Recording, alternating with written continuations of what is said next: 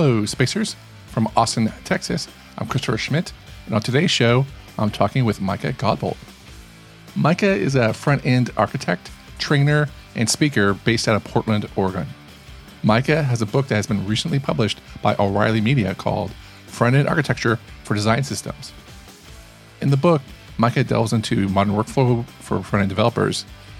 That includes talking about technologies like task runners, visual regression, schema driven design, and much more.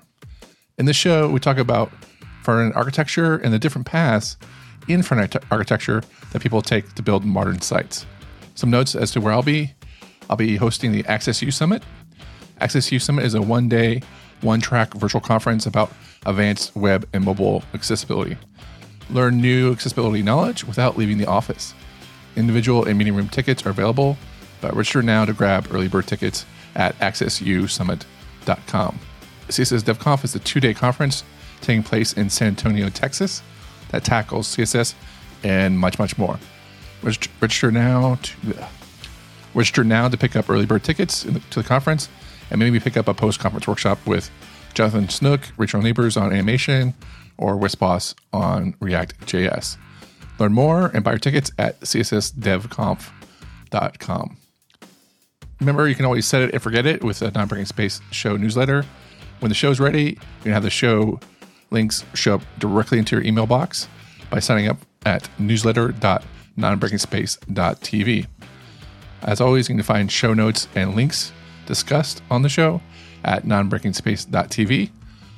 And be sure to follow me on Twitter at Teleject. That's T E L E J E C T.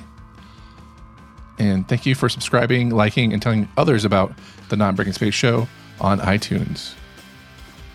Now, on with the show.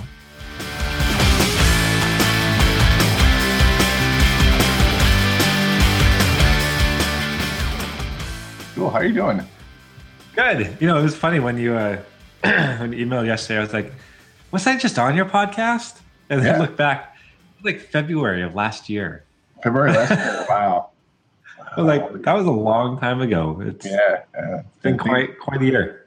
Yeah. So uh, and things never change on the web. So it's so we should we probably shouldn't even talk right now. Actually, we just like just replay the episode in February of last year. Completely. Yeah. No, it's funny because I thought like I, I realize now that that we must have talked like right when I was even. I, I think I announced the book. I was writing the yeah. book on your show. Mm-hmm. I was thinking that like I'd released it, and I was like, was that just uh, what? No, that was a long time ago. So yes, yeah, no, happy happy to come back on. Um, no problem. Yeah, exciting to see you're you're kind of back in the swing of it, and uh, yeah. I need to I need to get back to listening to more podcasts. Apparently. Yeah. Well, the the rage. You know, I just need to, uh, you know, just need a track murder case. You know, that doesn't resolve anything whatsoever, and, and then you're then you're very popular with podcasts. So, yeah, that works. Yeah, that's how it goes. Yeah. So anyway, so you break you wrote the book. You were here last time in late February. Uh, last February. Sorry uh, the previous the previous February. Sorry, um, but uh, yeah, and you were going to write the book. Uh, we were talking about the great presentation that you gave at CSS DevConf while back called front end architecture. Yep. And now, now you have the book out. I'm showing it to people who are watching the YouTube channel. But uh, the front end architecture for design systems. And last time we talked to you, we did not have the full title of the book. But uh, yeah, actually, it's, yeah. it's been an, an, interesting twist when yeah. um, when O'Reilly came back to me and and said that they'd like to change the title a little bit, um, yeah. I was a little I was a little taken back. I was like, but it's front end architecture. Like that's what the book is totally about. And really, their their main concern was that front end architecture just wasn't explicit enough about exactly what it was, and there might people people might buy it thinking it's something completely different. Right. Um, and so they thought uh, actually went around and around on a few different um, uh, title options um, and I finally came to this because I had design systems in like the subtitle area, um, you know, uh, the modern blueprint for scalable and sustainable design systems is actually what I had down there. Okay. Um, but then moving it up to the title, honestly, I think it's been, I think it was a good choice. Like, I, I think I'm happy with it. And, and partially in the fact that I think design systems have kind of taken on a life of their own. Um, I was actually just thinking about this today. I was like, I probably could have called it design system architecture. Oh yeah, because I think front end architecture and building design systems can be very synonymous. Um, right. There's a, a, a, great Medium post recently. Um, oh, Kaelig is that the Twitter Twitter handle? I, would to go back and look, but about um, uh, design system ops. Oh. So basically, yeah, the the notion of a developer whose whose role was to facilitate the the building um, and uh, scaffolding and structure of the design system. Wow. Um, and, and, reading it over, I was like, oh, that's that's practically front end architect as well. So yeah. I, I, think there's uh, maybe we're well, no, I mean I know we're all coming to the same kind of conclusion, the same kind of idea, um, and just slightly different titles and slightly different directions. Um, so um, yeah, total random random squirrel. Um, yeah, I just that's one thing that we have with our industry. I don't want to ramble on too much, but it's just like the fact that we have all these, we have the same concepts, but the different names and coming to, to conclusion on which what we should call it is just very hard to uh, to determine. And then, in fact, I was reading um, uh, this chat room was uh, just someone was interested in becoming a more of a front end developer, and they were looking for help on resume building enhancements, and they were like, and part of the lessons that there was taught was like, yeah, just be very honest with your job, you know, with with the skill sets that you have, because you know when you you could say you're a webmaster. No, that's a very general term, but like you say webmaster, that means a lot of things, and so be very specific with that. So it's just I find that our industry is very tough uh, to wade through a lot of the a lot of the uh, I'm not going to say BS, but just just a lot of the uh, vagueness of, of mm-hmm. our vernacular, if you will. So we uh, certainly have a, a, lot of that. Yeah, vagueness or vernacular. Kids, write that write that down and uh, jargon and lingo and um... yes. But uh, yeah, so um, what are your thoughts? I mean, for people who want to write a book. Uh, just, just before we dive into some of the specifics in you wrote, but uh, you know, Start I, now, run away. Just yeah that's the honest approach. That's the honest answer I was looking for. But uh, I was I was wondering what you uh, we thought of it because you know you gave the presentation. Uh, I loved it so much. I wanted to talk to you more about it. Um, you said you're write a book about it. And I was like, how was it writing a book? You know, uh, like would you do it again? What, what would you learn? What was the positives? What was the the negatives?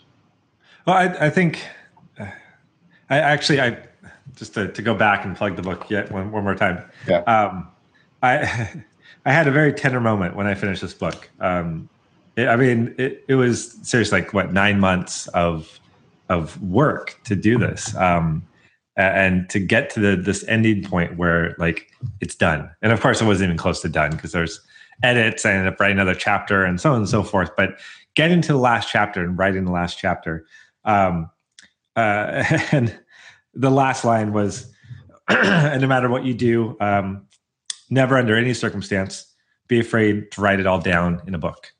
Um, and I think that still holds true that regardless of what you're doing, what you're learning, what you're building, um, what you're pioneering, what you're championing, championing, um, never be afraid to write it down in a book uh, because um, there's so much value in getting those thoughts onto paper. There's so much value in going through that process of what what does it take to get these things that I am thinking into a, a, this physical form, this this this final like thesis kind of thing. Uh, and for me, with front end architecture, like for longest time, I kept on thinking I need to build something. I need to uh, get all these ideas into one place, um, one kind of defining place uh, whether that was a blog article or a GitHub repo or something. Um, uh, my choice was going, ended up being going for a book and, and getting it all down into there. And it was a great experience because you end up you, you end up learning probably like when you go into writing a book, you, you, you feel you have this base of knowledge that you want to get into the book. And as you write the book, that that base of knowledge doubles by the time you actually get everything into the book um, because you end up spending so much time thinking everything through and and having to come up with examples and having to find ways to be able to explain uh, these, these, difficult concepts in, a way that, that any reader can understand. So um, yeah, I mean, in general, right, right, right, right, right. I mean, whatever you're doing, whether it's a, a small um, blog article, a long medium think piece, or you know a, a full book, um, get those ideas um, into into written form. Uh, it's a huge benefit for for every developer, um, regardless of what you're doing. Right. I mean, I definitely agree with that. Just because I feel like it, once you write it down, you figure out how to convince others about you know not, not the fact that you need they need to read what you wrote, but just the fact that you thought through the process of how to explain it. And it's like there's a quote like I don't know, I'm not sure what I'm thinking until I write it down. Stuff. So that's pretty much. So I've always had great ideas, but uh, but yeah, so you know one of the things you write, write in the book is about design systems. I just want to get your thoughts on on where you were like you know right now with after I had written the book with the design systems and, and what your thoughts on that.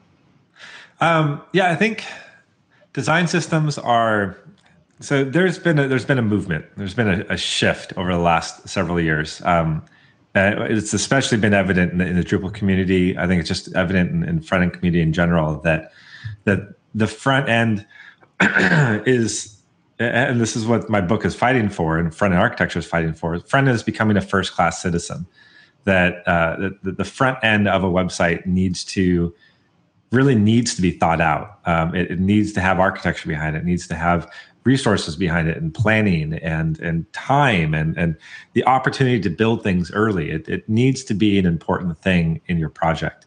Um, and and this the shift has been happening in that people are, are starting to finally realize this and starting to put more weight into the front end. And because of that, we're we're needing to to figure out what what does this mean? Like if we give resources to the front end um, team and, and, front end development, what what is the outcome of that of that effort? Um, and I think the outcome of that effort is is a design system, um, is not just better written front end, but a, a front end that is thought out from beginning to end, um, thought out in a way that it's flexible, that it's powerful, that it's modular, that it's smart, that it's you know backwards compatible and forward reaching and and thoroughly thought out piece of software as opposed to hey here's a bunch of markup we're going to throw at you try and make it look good. Uh, so we've we've finally been able to move to a place where where we're dictating that markup. We're dictating the the components and the styles and how the pieces fit together. Um, and we're finally at a place where we're, we're given the time and resources and we have the tools and the knowledge to be able to actually build those things out and, and create those design systems. So yeah i, think design systems are kind of that it's the, the final form of of this evolution um, with front end. And um, we yeah we need to be thinking in, in everything that we build is is a system for uh, applying design um, to the, the, the content that the CMS or the you know, whatever's providing that that information. And so it seems like we're uh, you know design systems are like what uh, what David would call uh, mini bootstraps. mini bootstraps, right? So baby bootstraps. Yeah, baby bootstraps. Uh, so I like baby bootstraps. Let's go with that one. baby bootstraps. ba- baby booty straps. Okay. Let me write that one down.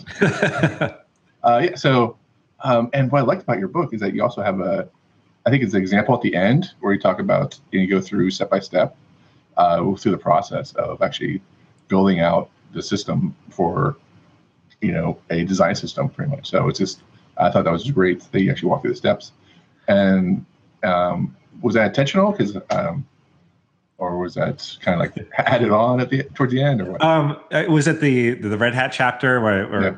the yeah the multiple steps uh, it was it was kind of a it was a look back as to how in the world did we get here mm-hmm. um because we we started this project. It's it's it's been a year and change that we've been working on on this rebuild, um, recreating the design system, and then design system really taking on even even um, even a more important role as it kind of developed.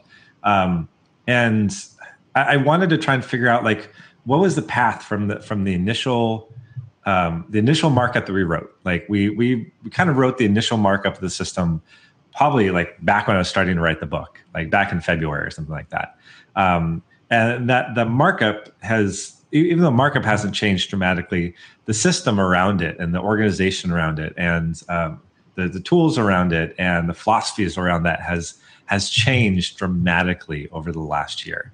Still the same like kind of small design system that we built, but the, the things that we built on top of it, um, moving towards more a of a uh, of a component API system, where th- those um, uh, that markup is now encapsulated into templates. And those templates are now interfacing with our cms not in a hey here's a template throw it over the wall try and try and make it work it's a here here's here's the system. Here's this component.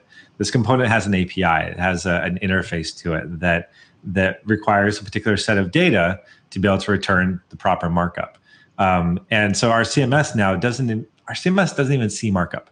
And this this was the kind of baffling thing for me for the longest time was we created the system. We created these templates. We created what we thought was you know all, all you need to do is just you know developers just just send them the right data over and you'll get the right markup back. And the developer response was always like well we need to see the markup. And and like where's the markup? I need to see the markup. And it's like no no you shouldn't you shouldn't have to worry about the markup. And it, it was it was a very difficult transition to get to a point where uh, where we had the the confidence from the developers um, uh, to basically accept that uh, that their responsibility isn't the markup anymore. That their responsibility is just to supply the proper um, data to those templates um, to be able to render that out. And the that confidence came from came from a proper schema um, and because we we initially said like, hey, here's the five the, the you know the five values that pass into this template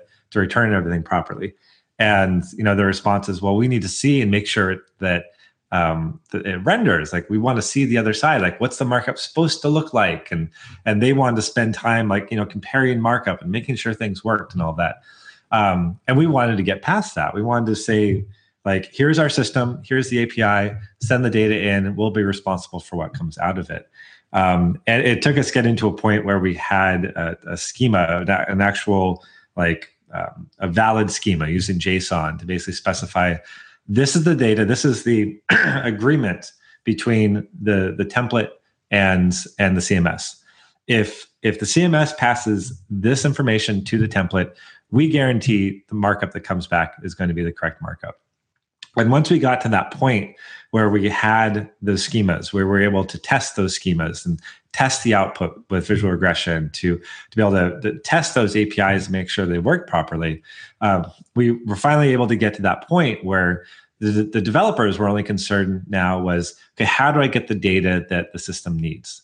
And past that, we're going to give uh, the rest of the control back over to the front end developers to take the system that they're creating and produce the markup that that they want to create from that mark from that uh, from that data.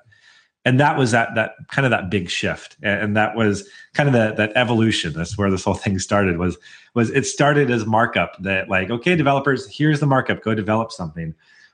To okay here's the templates you know go go render these templates. To here's an api like here is the agreement of um, what data you need to provide to this template um, or complex set of templates to actually render this markup back um, uh, back to the system. And that that transition went through tons of phases, and and part of me is like, why did it take us so long to get to this final point? But the the reason was because we were basically inventing new things and reinventing and reinventing, and um, the, the, the places we're going hadn't really been um, uh, pioneered yet. Um, I'm sure someone's done it. Um, actually, I just ran into a Lonely Planet video um, that uh, was 2014, and um, watching it now. Actually, I watched it a couple years ago. I watched it like a year ago so. Didn't quite click. Um, I was like, uh, okay, this is interesting, but I'm not quite getting it. I watch it now. I'm like, oh yeah, yeah. All right. Yeah. Now I completely understand where it is.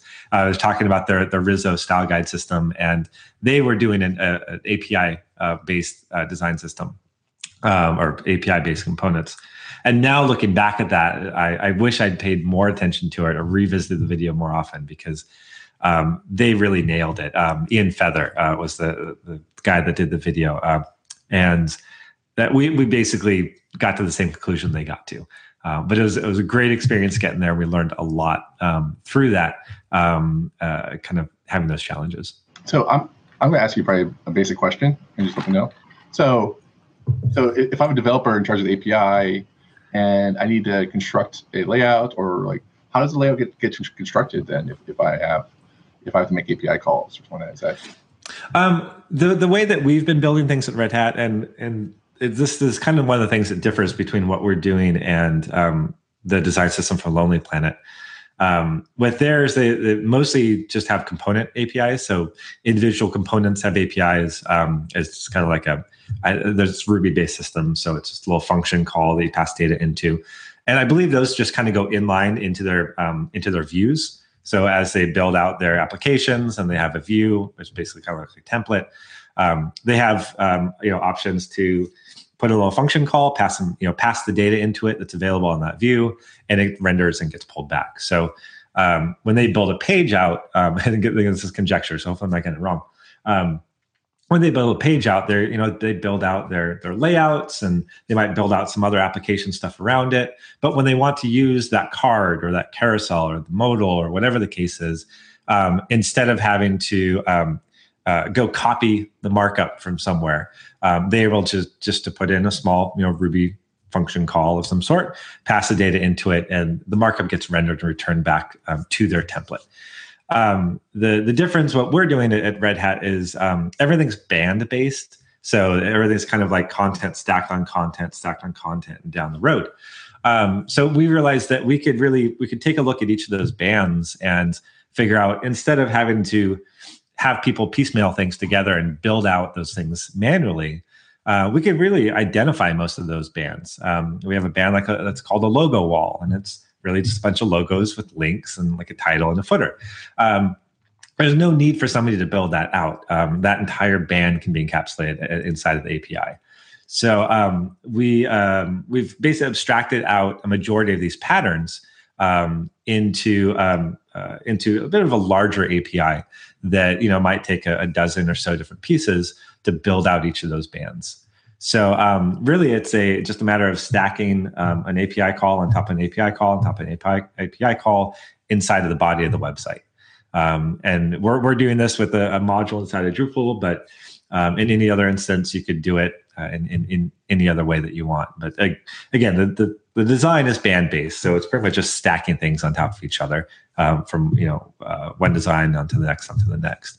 Um, and yeah and so we're not we're not as worried with having to fit things into a layout um, in in the way that we're building things it's more of a content um, content based site versus like a you know a, um, some kind of application or something like that go totally throw out my ignorance out here but I just like to just so it would be like a headless cms pretty much? Is that what's going on? So like you do api calls to get the markup once you have like the content. Like oh content needs to go here. Then we go get the api and figure out what's what needs to go here.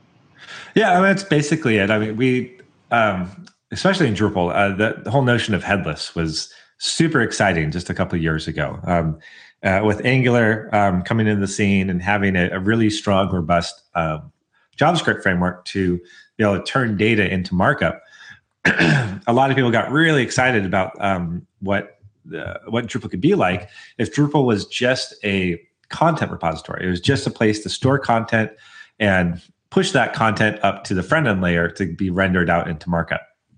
And it's that it's that separation. It's a separation of concerns between a backend system providing markup, front end system providing, or sorry, backend system providing data, and the front end system taking that data and doing whatever in the world they want with it. Um, you know, turn it into whatever markup, whatever display, whatever UI that they want to build on that front end you know a complete separation between the front end and the back end where you could you could swap out a front end and just have a completely different look for your website so super popular but there are some challenges in um, in moving the entire ui to the front end um, authentication um, uh, forms and, and, various other issues that uh, just made it difficult uh, not to mention just rendering everything in, in the front end um, uh, performance wise and, and the fact that javascript wasn't working you wouldn't have a website those types of things so the, the approach that we've taken, um, and similar to Lonely Planet approach, is that it's all server side.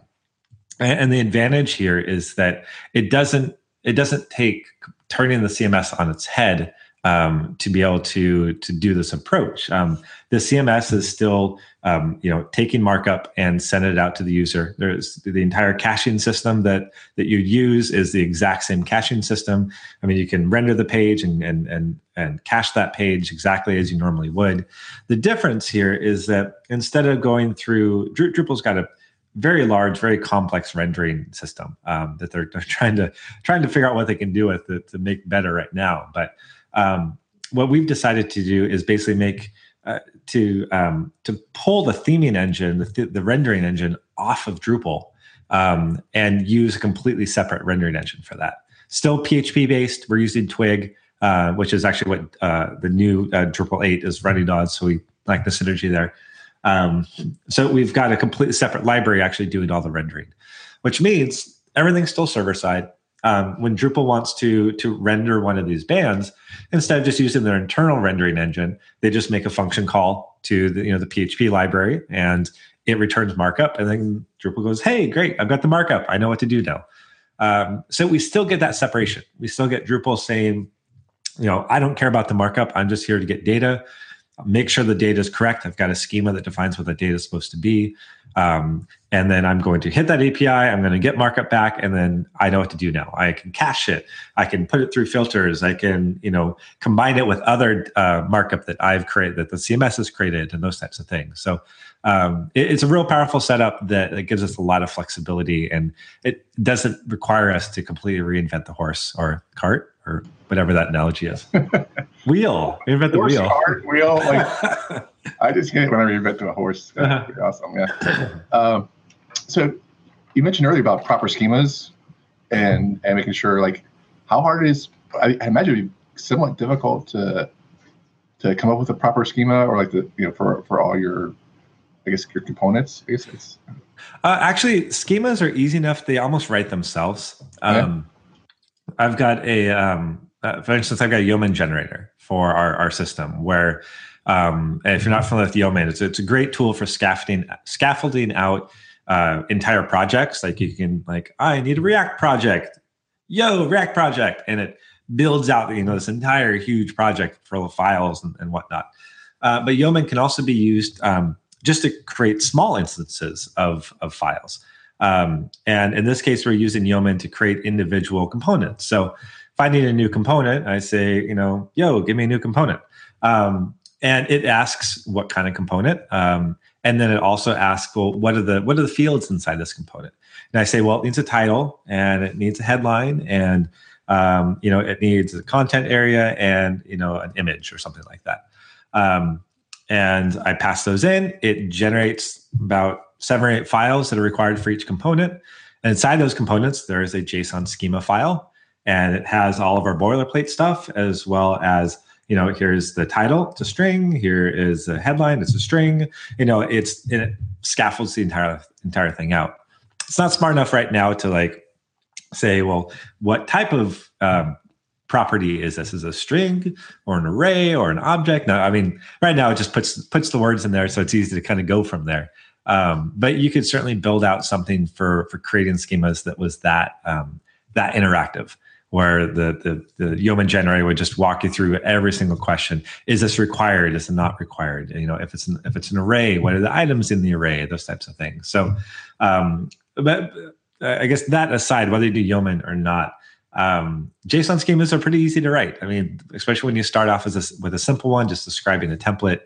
Um, but the great thing is they can get more and more complex and powerful, and the things you can do with them even get greater. Um, is there? It's um, you're able to in in a schema um, specify not just um, single properties, but also arrays of properties and objects of properties, um, as well as being able to reference other schemas as well. So in in a component based system where um, you have a lot of uh, a lot of components being able to reference other components. Like we have this this card, which is really just kind of a, a layout container um, that can have backgrounds and paddings and, and those kind of things that a normal card would have. Well, you can put stuff into a card. And so by doing by, by doing that in, in the card schema, we can actually specify, you know, these are the things that can go in a card. These are like the dozens of things that can go into this card. And we can actually reference those other schemas. So uh, almost just like a templating language, you're able to say like, hey, you can put a CTA in here, and hey, you can put an image and a video and a quote, and all these other smaller pieces can go into this.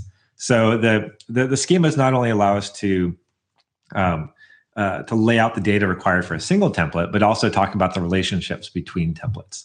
So it, we we we were kind of amazed that the more we got into to JSON schemas and um, about how lucky we were to to stumble upon it, to um, to start using that, um, and the value that came from using uh, the standard um, uh, kind of accepted schema um, paradigm, because the um, the value we got from was huge. All of the third party tools, the third party validators, um, uh, just the community in general is just been amazing. Uh, the value that's brought to the system um, we, we keep on finding ourselves um, kind of just baffled as something just works flawlessly. Like the first time, we're like, wow, that was a really good choice to go with JSON schemas and to to stick to the spec. I think that was one of the other things is we kind of we, we found places where oh, you know this just isn't working right. Well, what if we just you know what if we just don't do it the, the JSON schema way and just do it differently, like just do our own kind of thing.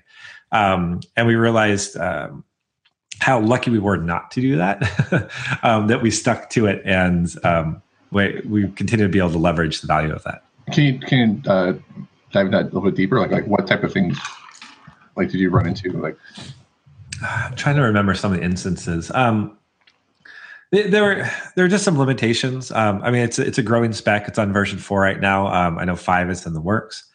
Um, there's just there's some things we we couldn't do. Uh, honestly, I don't think I have any really good examples. Um, I wish I remember what they were. Uh, it was it was really early in the process. But um, yeah, we just we decided um, decided early on to to not just use it as like, hey, here's here's a here's a an example of approach with JSON schemas, but like, no, let's use JSON schemas exactly as they're supposed to be used. Let's make sure that whatever we're writing is is valid JSON schema. Um, JSON schema is it's nice because it is flexible enough that you can kind of define your own schema. You can actually uh, the funny thing is a, the JSON schema specification actually has a um, JSON schema that it validates to. So the the the schema that you write is actually valid JSON to another JSON schema. It's really meta and really crazy. Um, but it's flexible enough that allows you to say, "Hey, I, I want a custom property." Like um, there's there's instances where we would need to we need to communicate something to Drupal. We need to say we're building something here that's unique, um, or we're building something that Drupal needs to know about, and we need to inform Drupal that hey, this is like for instance, this is an image. Um, and an image has um, you know has a source field and alt field and and, and whatnot. It's pretty simple. But when it gets into Drupal, we, we don't want just a field for somebody to have to put a URL to an image into. Um, you know, we've got modules in Drupal that help us to, you know, find the images we want and use the image and, and provide alt text, and those types of things. When, when this when this field set of fields come in, when this object comes in, don't treat it as just a set of fields. Treat it as an image and use a proper widget inside of Drupal to be able to provide the text to that.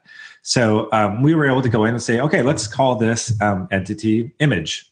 And it was just an additional property or additional um, uh, value they're able to add to the schema that was completely valid JSON. It doesn't mean anything to anyone else unless they implement it, but it's valid JSON. It's not going to trip any of, any of the, the JSON validators. Uh, we're able to, able to take that information and pass it on in. So we we kind of I think what it was is we fought against making JSON schemas specifically for the CMS, like to pull the Drupalisms out of Drupal and put them into our schemas. Instead, we we made everything schema e, JSON e, and and let Drupal be able to figure out what that meant instead of going the other way around. So um, we kept a system that could be used in Drupal. You could take those exact same schemas and pull those into WordPress. And hey, whatever WordPress uses for images, now they can implement and say, oh, okay, whenever I see that entity is image, use this widget for for you know choosing an image instead of just a field for that. So um, yeah, it's been a really valuable to stick to that and be able to have something that in, in the end of the process is still 100% valid JSON schema. Cool. Awesome. I mean, yeah, it sounds like just the, the benefits going that way are just outrageously high. So I'll just stick with that. So, and your book, I just want to go back to your book, you know, because it's what we're every year, but uh, I mean, your book goes beyond, you know, design systems, but I mean, you have, you have a thing about setting up task runners, uh, workflow. I mean, just anything, in, you know, any thoughts about the book in general? Like, like you felt like awesome in terms of, uh, you, you wish you, had, you knew about beforehand? Um, everything. I wish I knew all. um, well, that, that way make it more easier. But I mean, there's sometimes I write a book and I just like, uh, and it's I like, I like writing books because it allows me to explore new things and let me learn new things. And so, and a lot of times I find like, wow, I did not know that before, and I have the, I guess not the pleasure, but I guess the honor of like writing more about it and and helping people learn. Certainly. Um, like for for instance, I um, I've, I've wrote a chapter on on Pattern Lab um, specifically because I want to talk about um, some of the documentation tools that we use um, when creating design systems. And um, to to be honest, like I'd, I'd spent time looking at Pattern Lab and kind of poking around on it a couple times, but I've been doing this project for so long um, that I haven't had a chance to do a project with a full on Pattern Lab instance in it.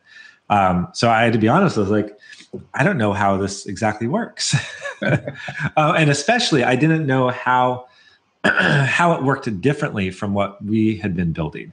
And I think that was kind of a lot of it was um, we had a, a slightly different approach, um, more of a, a, design or sorry, a, an API based approach um, or data driven approach. Um, and and I always felt that Pattern Lab was a little different because it was a little bit more of a template driven approach. And I was I was trying to figure out what that meant and how how those things were different. Um, also, the commonalities. There's actually a lot of commonalities between the two. Like they both take a set of JSON data and pass it into templates, templates which then call other templates.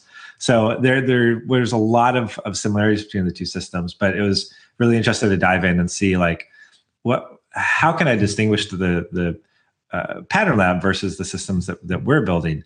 Um, and uh, and I'm needing to get my brain around this because I'm going to be talking about it next month. Um, and and the main difference between um, a template driven system and a data driven system um, is uh, with with pattern lab it's always template first. You, you write the templates. Um, you one one template includes another template, which includes another template, which includes that atom way down at the end, um, and then the data is basically something you write at the end to basically to to to plug in those holes, to plug in, you know, wherever you see a, a you know a field that needs some um, some content, user content, you write you write data to be able to plug into there. So it's really you you you build out a bunch of templates and go, okay, what data do I need? All right, I'm going to do all this data. Okay, here's some data to pass in, and now I can change the data to make it be something different. So it, it's not really a, a, data first or an API first um, uh, situation. Um, it's really a bunch of templates that are, that are, kind of being combined together to build something.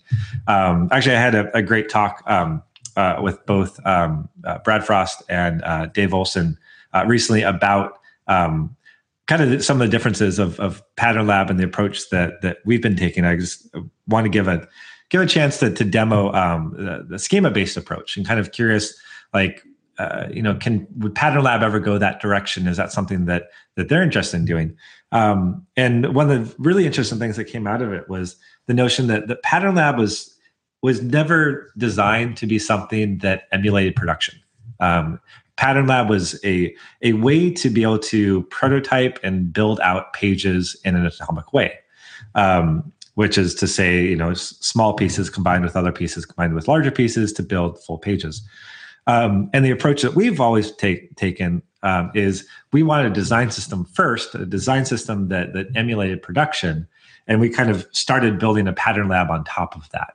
So it's been kind of this interesting process of us turning our design system and building our own pattern lab on top of it, and then watching pattern lab trying to get closer and closer to being a production ready tool um, and um, you know seeing if there's a convergence between the two. And I, I think they'll, they continue to be separate tools. I mean, the the goal of Pattern Lab has always been to be able to scaffold out pages, to be able to build things really fast, to prototype, to to make things um, uh, easily. Um, and that's to say, there's a lot of conventions in Pattern Lab that um, that that take a lot of the work out of it. to, to be able to say, I just want, you know, add in this thing and things are automatically built out for you. And that's always been the, the goal of it is to make it easy to build things out, to take away um, convention over configuration, I believe is, uh, yes, I believe that's the way that they said it. Um, whereas an API approach is lots of, of configuration and not many conventions. Um, so if you want something to be associated or connected together, it's something that you have to explicitly write out and that's you know that's what you need for a system a system that's going to be a production system. Um, you need to be able to expect you know when i do this this is going to happen. So yeah, getting back to the original original point um, uh, writing um, writing about some of these topics um, needing to have a chapter in there explaining how this thing worked and diving through you know kind of the mechanics of it was a great challenge because it, it gave me the opportunity to say like i need to sit down and figure this thing out. I need to um, I need to learn um, enough that I can explain it to everybody. You know, I might have an inkling, a feeling of, of my own, but until I get in there and write an entire chapter on this thing, chapter that I'm willing to publish and have people read, um, you know, I, I need to get in there and figure it out. Right. Yeah. Well, it seems like it's kind of two different approaches. Like I'd see like a uh, designer focused, you know, individual and front end would gravitate towards Pattern Lab because they can visually see it and they need to get buy-in from their clients about you know responsible design and, and the layouts that they need to tackle where i feel like you know maybe with with your background and the problem that you're trying to tackling you're there day to day to day in in the in trying to develop it from that that point up so it just feels like you're both getting there, but just in you know different directions. So yeah, one of the things we we had uh, the benefit of is um, our design was already done. So we already had, um, like, the site had already launched, and we had tons of content already out there. So it was, um, you know, it wasn't a, a, matter of trying to build something that someone would sign off on. They've already signed off. You know, the site's launched. We were just trying to figure out: is there a better way to build these bands out? Is there a better way to take this this visual language that the designers had created and turn that into a system for being able to you know create more things inside of that visual language. Um, so we yeah we didn't have to worry about getting getting that buy-in. We just had to figure out you know how can we how can we best create something that's going to allow us to make new things to be able to like take that same design language but but speak it in a in a different way or, or create new content from it. Um, and that's actually the uh, hopefully a decent segue, unless you had uh, something else in mind, um, no. um, of talking about design languages um, and and the the role that they play inside of a design system. Um, because a design system is is very much code. I mean, it's very much a um, you know we're we're trying to you know codify how to use a visual language that that ourselves or someone else has created. So I mean, um, a design system really doesn't make decisions on like colors and and typography and those types of things. Like that's all typically been established inside of a visual language. Um, so uh, this next month, I'm going to be speaking at uh, DrupalCon out in New Orleans um, about about design systems, um, and I've been spending the last last couple weeks um, going through a um, uh, you know building my outline um, out of what I want to talk about. Um, and and I know I wanted to at least approach the topic of design systems and and or sorry of of visual language. Um, and so I, I, started a couple you know a couple bullet points of that, and then below it had some bullet points of design systems. Um, and then over the last week or so, um, the section on visual language has started to grow and to grow and to grow um, into where I, I, hope I can get this to 50 50, where there's there's I need to get more des, uh, design system stuff into it um, because I, I, think there's a lot of power in in, in understanding.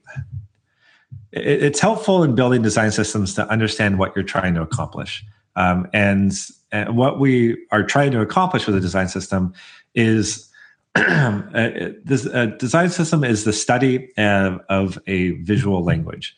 So really the the end goal of a design system is to to to see a visual language um, or to to take a visual language and to study it to break it down into its smallest pieces to to break it down into the core essence of what that visual language is uh, which is a combination of fonts and, and, line heights and font sizes and colors and um, uh, even paddings and margins and, and, and spacing and rhythm um, and how how those all those pieces interact and, and play together, um, and then also how those pieces are combined to make larger pieces, to make kind of to words, to, to make kind of ideas. Like how do you put um, uh, those paddings and, and colors and fonts and, and, and, margins into making a form element? Like how, how does that form together to to make that that more complex thing?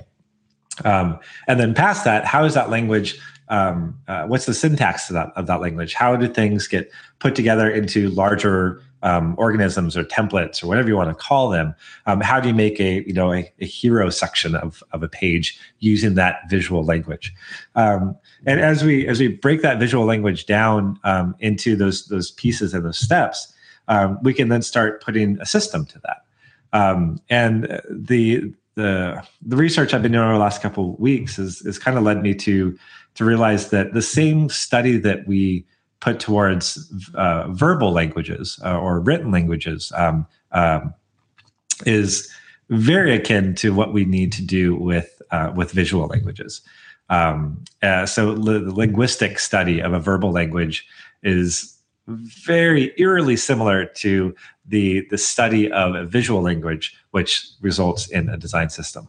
So it's this it's this really uh, kind of it's a really fun combination getting to look at how, how do we tear design systems how do we tear visual languages down how do we understand them better and then how can we make a system that uh, allows us to um, allows us to communicate what the what the visual language is trying to say.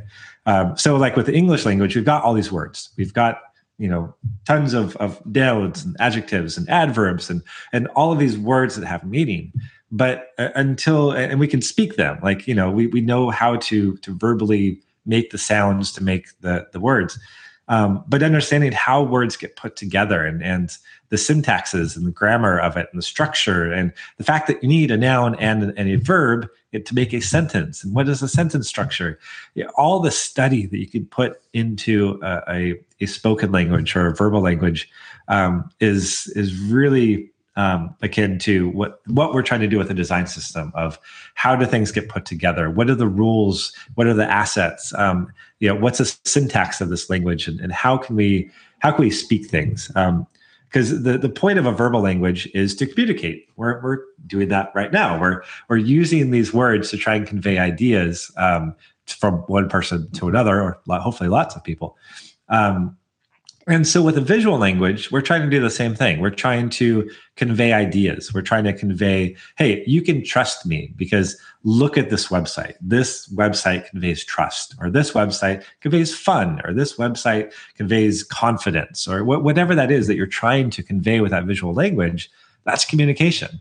Um, and there's also communication of, hey, click here, or go to this and then go here and fill out this form. Like there, there's a path that you're trying to lead people down. Or you know here is a, a, display of our products and here's the the range of things that you can purchase. Like you know look at this one first. You know uh, the whole um, uh, cost um, uh, cost benefit um, uh, display i've lost what that's called.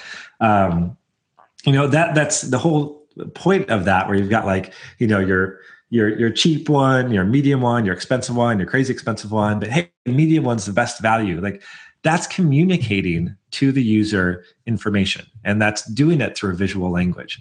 So the the point of a design system is um, to recognize that the the, the um, that the, the the verbal language that you have the um, uh, sorry the, the design language that you have is there to speak things. It, it wants to communicate to the users. Um, the design system is is there to try and figure out, okay, what do we need to communicate and how can we communicate it? Um, and let's create a system that allows us to communicate anything we need to say. So if we need to be able to put this sentence together to express an idea or a thought, let's make sure we have a system to do that. And, and really, the, the point of the design system is to make sure that anything that the visual language wants to communicate, we have a way to communicate it. And as you build up those ways to communicate, you eventually build up a system that is able to speak anything that that visual language wants to say. Um, and it's it's a really neat relationship between those two things, and it's been fun to explore it. And even now, trying to speak it, I'm I'm kind of exploring it. Um, uh, there's just there's a lot of fun there. I'm looking forward to this talk. Um, hopefully, I'll have a chance to, to go through it several more times in my head and yeah. um, and have a, a, good set of slides that makes us all make sense. Okay, that's good. Uh, yeah, well, I do want like I mentioned that uh, Scott McCloud's uh, book, Understanding Comics, because like you, you talk about the difference between studying words and and I guess design. Uh, there's actually uh, Scott McCloud has a uh, he's a comic book creator, great speaker. If you ever get a chance to see him, Scott McCloud. Uh, I think he's actually Scott McCloud on Twitter too. But um, but he's got this phenomenal book he wrote in 1993, I think, called Understanding Comics. And back in the day, I probably mentioned this a million times in my podcast and past episodes, but because uh, I love I love the book, uh, is that uh, I think on um, uh, he's got this great great graphic at, the beginning of the book where he talks about uh, words uh, and the reality. So like you move from he talks about like we have words to to describe objects, but then we have words. But words themselves are actually object or like are actually visual elements put together to form, you know, meaning, abstract meaning. And then so you you go to like the left, of he has a nice nice uh, pyramid graphic where it goes from words to like a simple icon of a of a face to like cartoon faces that you see in a comic strip to more stylized that you would see in a comic book, pretty much. And then you go further further down to like photorealistic, and so get it's a really nice breakdown, almost like an atomic uh, structure level in terms of of you. You you have the atomic level of just these abstract markings, which you know, like letter A was actually like, I, I believe it's like a used to be the um, marking for an ox before it became a letter A, and then and so so our our rich you know language is is based off of icons and and imagery. So it's it's pretty nice. I really look forward to uh, to the talk and of too. So see what you come up with that. So I'm really really enthused about that that concept. So. Yeah, it's kind of me. Like, regardless of the language that that you look at, whether it's um, verbal, whether it's sign language, whether it's like a computer language. Um, you know, all language can be broken down um, into smaller pieces, uh, visual language, um, and uh, studying each of those is there's a lot of depth. There's, there's a lot of opportunities to get in there and and learn a lot more about what you're doing by learning how how the things break down. Um, and I think the amazing thing is um, that you know Brad Frost came along and and and, and pioneered, championed, probably a better word, um, the idea of atomic design. Um, you know, and the thing is, like, you know, there's really nothing new under the sun. Um, yeah. You know, that's it was by by no means was revolutionary thing. It just it's the realization that um, uh, that visual language is a language, and like any language, can be broken down. Um, and you know, we've been do we've been breaking languages down and studying them for for quite a long time. So um, just recognizing that this is yet another language and it can be broken down into smaller pieces as well.